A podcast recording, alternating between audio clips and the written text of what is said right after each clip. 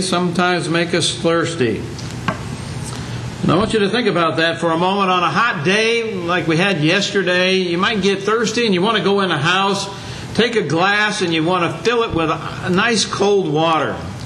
Let's say you take that glass and you take it over to the refrigerator and you get your water, or you go to the sink and you get it out of the uh, the uh, the sink and uh, you know you take a swig of it, and it's not as cold as you would like for it to be.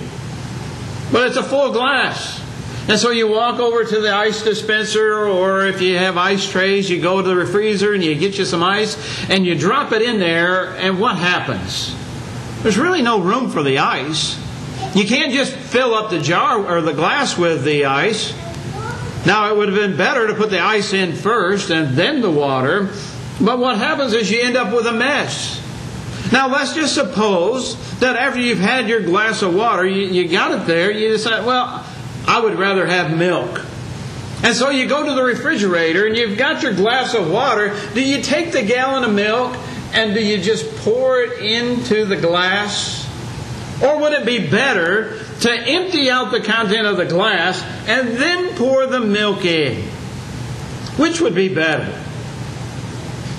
I would imagine if you had something to drink and it, even if you drank all the milk that was in the glass and there was some residue in the glass and it was sitting there for a while and you decided that you wanted another glass of water or maybe put some pop in it, you would go and you would wash that glass out and make sure that all that residue was gone.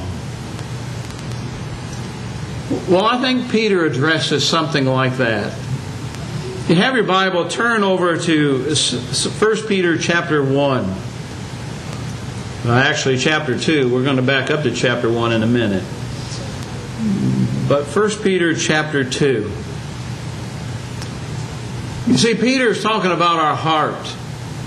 And sometimes what we put in our heart causes us problems. If we put the right thing in our heart, we'll be doing good. And I think that we'll see the results in our lives in how much peace and joy and happiness that we have, as opposed to having some things in there that Peter is going to tell us don't belong in that glass. They don't belong in our heart. And so we begin reading in verse 1 of 1 Peter chapter 2. It says, Wherefore, laying aside all malice and all guile and all hypocrisies and envies and all evil speaking, as newborn babes desire the sincere milk of the word that ye may grow thereby. If so, be ye have tasted that the Lord is gracious. I want to talk about those passages of Scripture this morning, and the first thing that we notice in that verse is wherefore. Well, as I mentioned earlier in the, in the earlier hour, the verses and chapters aren't there by the Holy Spirit. The Holy Spirit didn't break it up into verses and chapters for. That's man's invention. Man put it there so it's easier for us to follow along, find verses of Scripture and find passages to be able to have people to read and, and, and be on the same page without having to look so hard.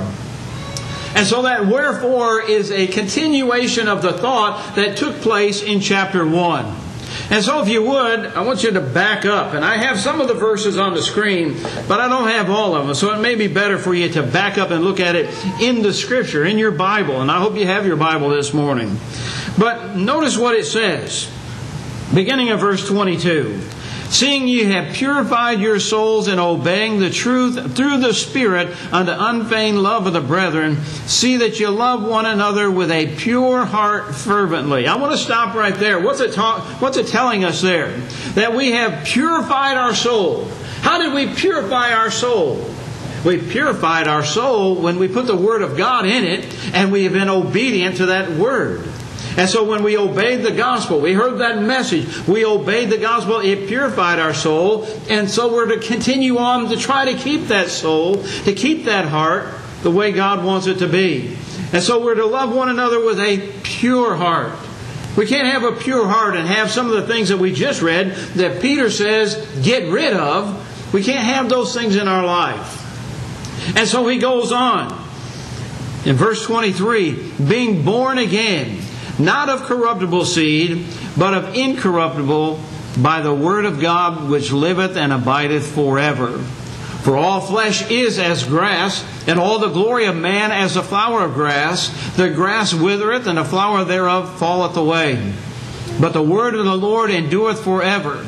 And this is the word which by the gospel is preached unto you. Now back up into verse 23, and what's it say? Being born again. How are we born again? We're not born by that corruptible seed, because what it's talking about there is when we come into this world, when we're born into this world by our parents, you know, we come into the world because of our natural uh, fleshly parents. We realize that this old body is going to decay. Nobody's going to be eliminated from that. You, me, everybody, our body starts to decay. We start to fall apart. We start to have problems. And eventually, we're going to die. Every single one of us in this room, if this world lasts long enough, every single one of us is going to die. And so it's telling us that this isn't a fleshly birth. This being born again is of an incorruptible seed.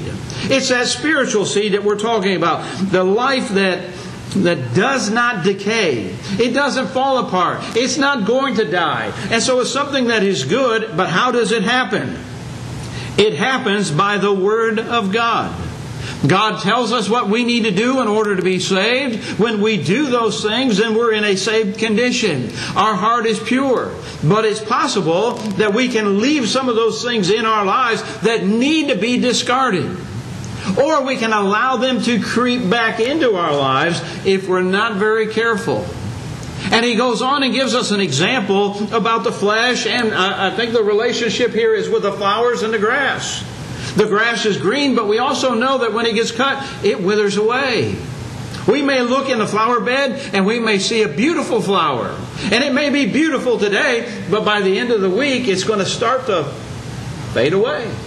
And eventually it's going to fall off. Those petals on the flower are going to fall to the ground. And before long, you won't even remember that flower. And that's, what, that's what's going to happen with our physical bodies. Think about that for a moment. We're going to die, we're going to be buried, and people are going to forget all about us. You say, well, not my family. Yeah, your family will forget you too. Because how many of us know our great great grandfather? The only way we may know many times is by going back and searching to find out who we're related to and how we got here. But our body's going to decay, it's going to die. But that spiritual body is not going to die. We'll be lost if we're not faithful to God. And we'll be in a devil's hell for eternity. And then he tells us in comparison to that physical body that's going to decay, the Word of God will endure forever. It's not going to go away. I hear a lot of people say we need to change God's Word or we can disregard God's Word. That's what they did way back here or way back there. No, God, God is still the same. You see, from the very beginning, He had a plan to send His Son to this earth to die for our sins. And that Son came and He died for our sins. And He rose from the grave, and now He's reigning in heaven. That was God's plan from the beginning. And so God is the same today, He'll be the same tomorrow, and He was the same yesterday. There's no changing with God.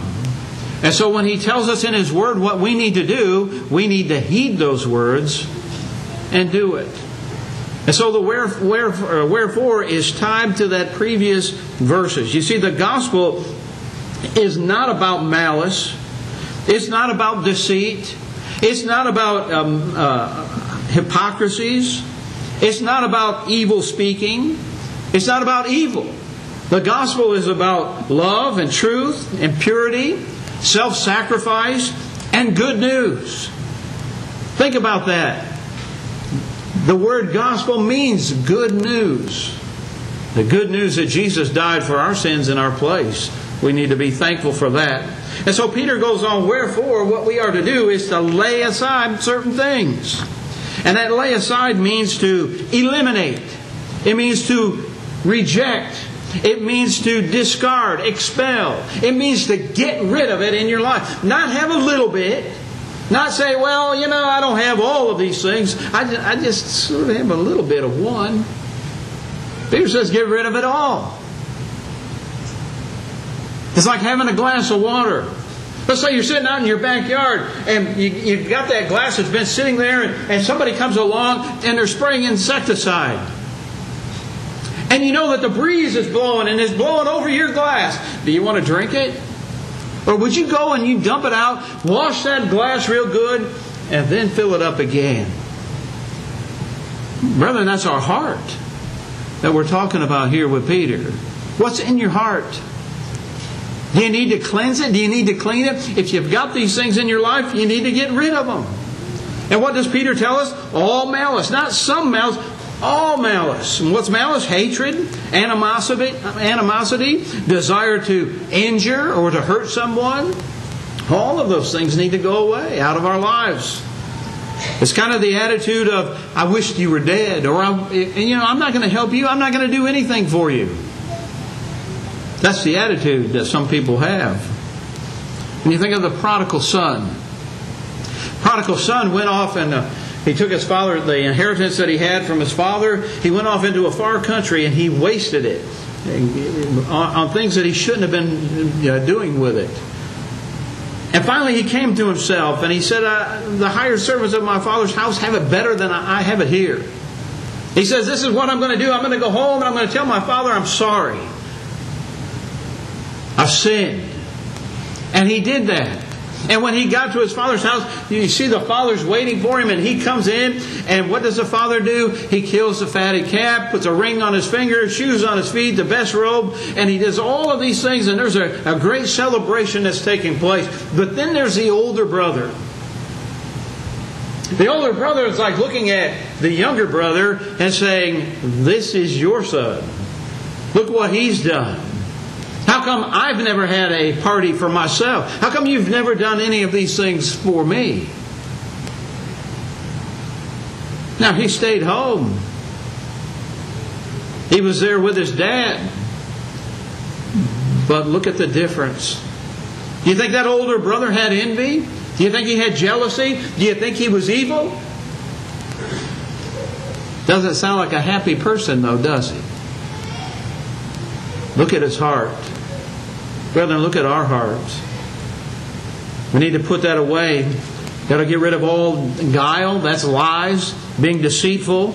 All those things need to go. Hypocrisies, acting, pretending that we're something that we're not. And many times we may come in here to the church building and everybody thinks everything's okay, but you know what's going on in your life. And many times the things that's going on in your life may not be what, what, what other people see. It's kind of hidden. And that's what Jesus is talking about when he's talking about the Pharisees. When he's condemning them and he says, You're white as sepulchres on the outside, but on the inside, you're full of dead men's bones. So basically, they look good on the outside, but what was taking place inside was rottenness, was evil. You know what's in your heart. You can fool all of us, but you can't fool yourself. And you can't fool God. So don't play. Don't pretend you're something that you're not. If you're a Christian, then be a Christian. Be a Christian not only in these walls, but when you go outside of the building, when you go to work, when you go to school, wherever you may go, at home, whatever it is, live the Christian life. Get rid of envy. That's jealousy and coveting what other people have. Many times in our world today, we see that quite often. They've got to give it to me. I want it. I want it. I want it. Sometimes that's the way we are. It may not be intentional. Some of these things that that's why I said they can creep back in if we're not careful. It's sort of like that pesticide blowing over. How much poison do you want in your in your food or in your drink before you say, oh, I'm not going to eat it, I'm not going to drink it.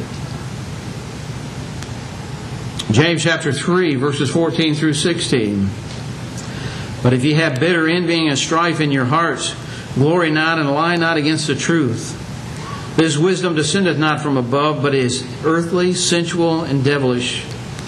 For where envy and strife is, there is confusion and every evil work. Think about that. Think about how miserable people are that have these things in their life. You know people like that? I know people that have that. I know people that are on the other side that have their heart pure or, and clean, and they don't have that evilness. Who's happier? Who's happier? You know the answer to that question.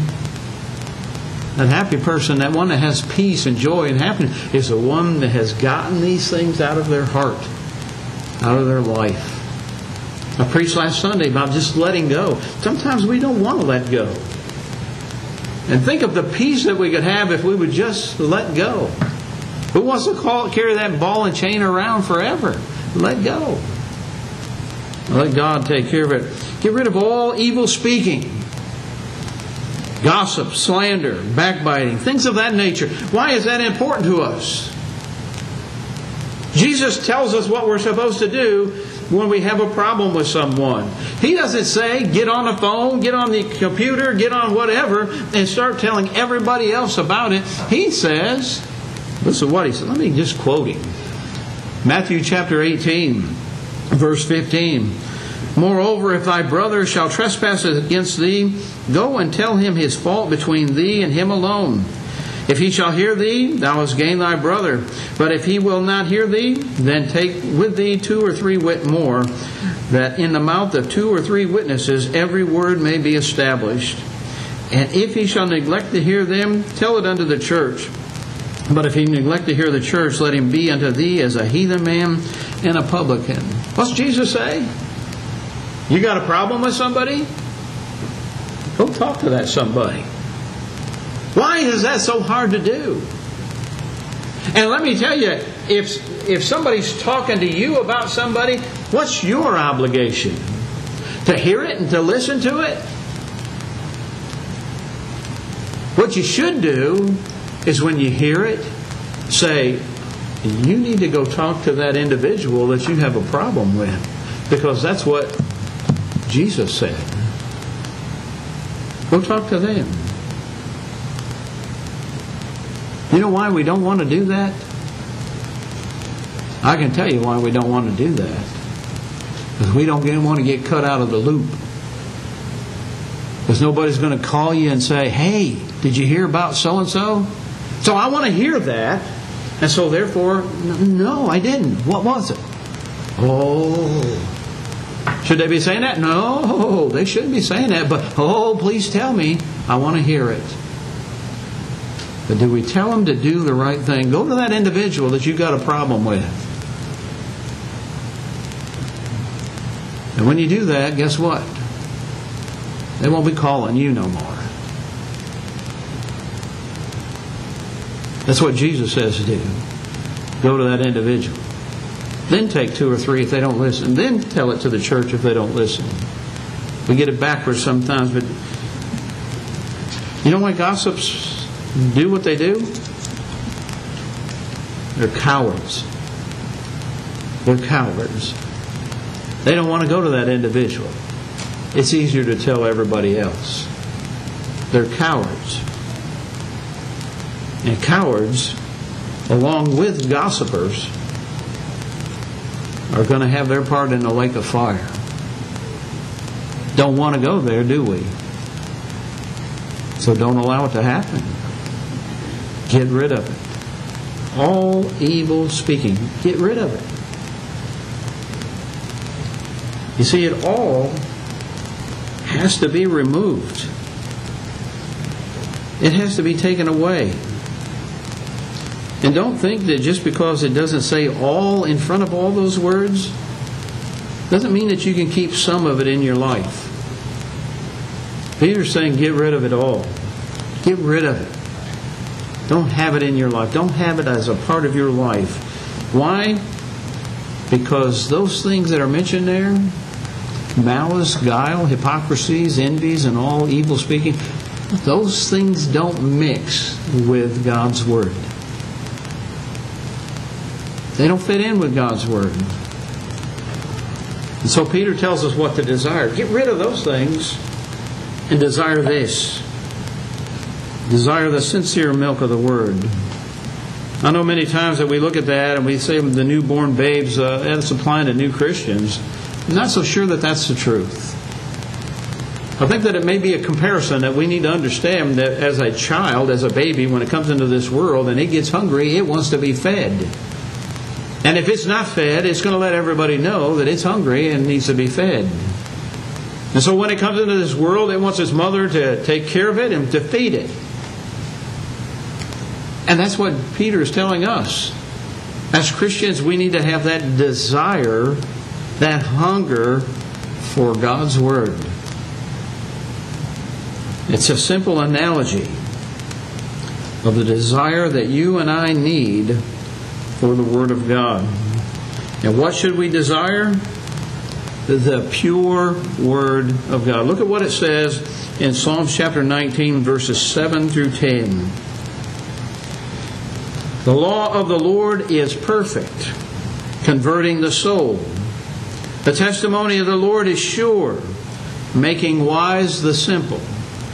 The statutes of the Lord are right, rejoicing the heart. The commandment of the Lord is pure, enlightening the eyes. The fear of the Lord is clean, enduring forever. The judgments of the Lord are pure, are true, and righteous altogether. More to be desired are they than gold, yea, than much fine gold, sweeter also than honey and the honeycomb. God's Word is very special. Look at what it can do for you. And it's to be desired more than gold. Now, if, if we heard that there was a gold truck driving by and it was just dumping gold out, how many of us would be sitting in here right now? We'd probably be a lot of us out there trying to scoop as much out up as we could. But how hungry are we for the pure Word of God? See, why is it important? The Word of God is there for our benefit and for our growth. What brings growth? the Word of God.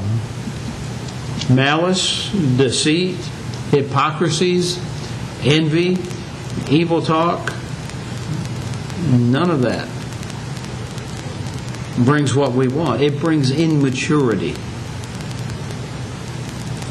Love, truth, purity, self sacrifice, the good news, all of those produce growth. And I'll go on to say that those things, love, truth, and peace, and all those things, make the individual more content, more satisfied. You look at the person that has these things, malice and deceit, and these things in their life. Are they happy? Or are they miserable? Well, they may be happy occasionally, but deep down inside, there's always something they're eating. That's why it's important to let go. Ephesians chapter 4, verses 15 and 16. But speaking the truth in love may grow up into him in all things which is the head, even Christ, from whom the whole body fitly joined together and compacted by that which every joint supplieth according to the effectual working in the measure of every part, maketh increase of the body unto the edifying of itself in love. In other words, we're here to help each other. And God's Word helps us, not only to help us as an individual, but to help us as God's people. Your talent may be different than my talent, but we all work together for the body of Christ to build it up, to grow, and not only grow as an individual, but grow as a congregation, to become stronger, more knowledgeable in the Word of God. And so, if you want to grow, we have to taste the graciousness of God. If so be that ye have tasted that the Lord is gracious. Well, have we tasted that? Back up to verse or to chapter 1. If we've been born again, we've tasted it. But there's a big word there. If. There is no doubt that God is gracious. There's no doubt that He's extended His grace to you and me. He's made it possible that you and I could have salvation. He tells us what we need to do in order to be saved. He tells us how to live and so that we can remain in that saved condition and so that we, we can have that home in heaven with Him in the hereafter for eternity. God tells us all of those things. Did He have to do that? Did He was it required that he? No, he didn't have to do it. But he loved us enough to do it. And so he's extended his grace. And as a Christian that's been born again, we've obeyed the gospel, we've tasted that grace. Question is have you participated in that grace? You see, our growth is graced upon, or based upon God's grace. If you have tasted that grace, you will lay aside malice, deceit, the hypocrisies, the evil, envy, the evil speaking, all of those things would be discarded from your life. If you you trusted God with the fact of what you needed to do to be born again, to be saved, why not continue to trust Him in telling us what we need to get rid of in our lives so that we can be pleasing to Him?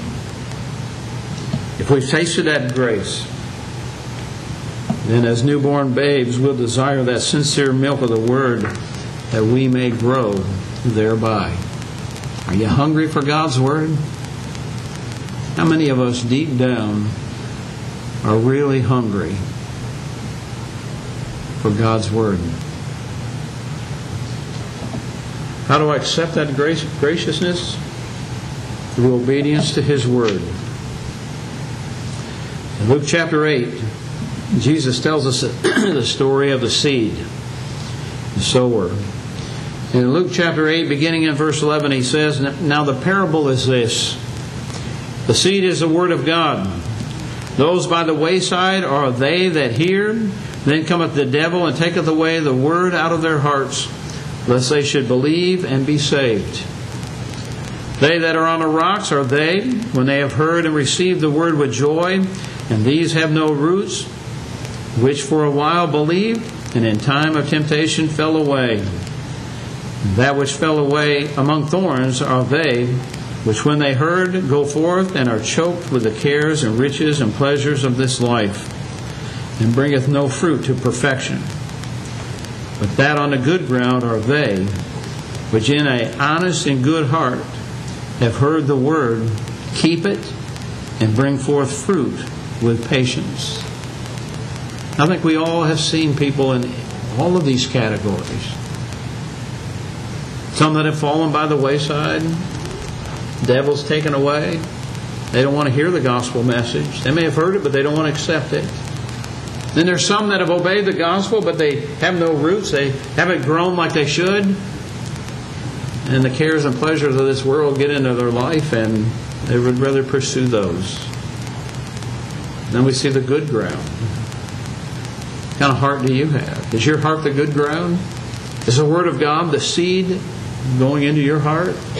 To where you want to be born again if you're not? If you haven't been born, uh, born again, then what do you need to do? You need to do exactly what they did on the day of Pentecost. And on the day of Pentecost, when they believed that message that Peter was preaching and the other apostles were preaching, they cried out. They interrupted the sermon, cried out, Men and brethren, what shall we do?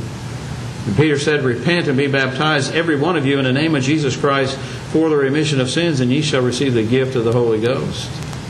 So if you want your sins remitted, washed away, we have to trust God to do what He said He would do if we're faithful and obedient to His will. And so on that occasion, there were about 3,000 souls who gladly received His word and were baptized into Christ. And the Bible tells us that the Lord added them to the church, and He'll do the same thing today for those who will gladly receive His word and be obedient to His will. Maybe you are a Christian. Maybe from the time that you've obeyed the gospel, you didn't get rid of all these things. You didn't let them go. You didn't release them. You didn't rid yourself of those things that Peter mentioned. That's a problem, and you need to take care of it. Or maybe you're a Christian and you've let those things creep back into your life. You realize that they weren't that they weren't supposed to be in your life, but somehow you've allowed them to come back. Get rid of those things. If you have sin with somebody, go to that person and talk to that individual. If it's between you and God, then take care of it between you and God. But if you need our prayers, we're here to help you in any way that we can. We want everybody to be in heaven. We want us every, all to have that as our goal. But we can only do it when we're obedient to God's will. So this morning, if you need to respond to the invitation, we would encourage you to do so. You have that opportunity while we stand and sing.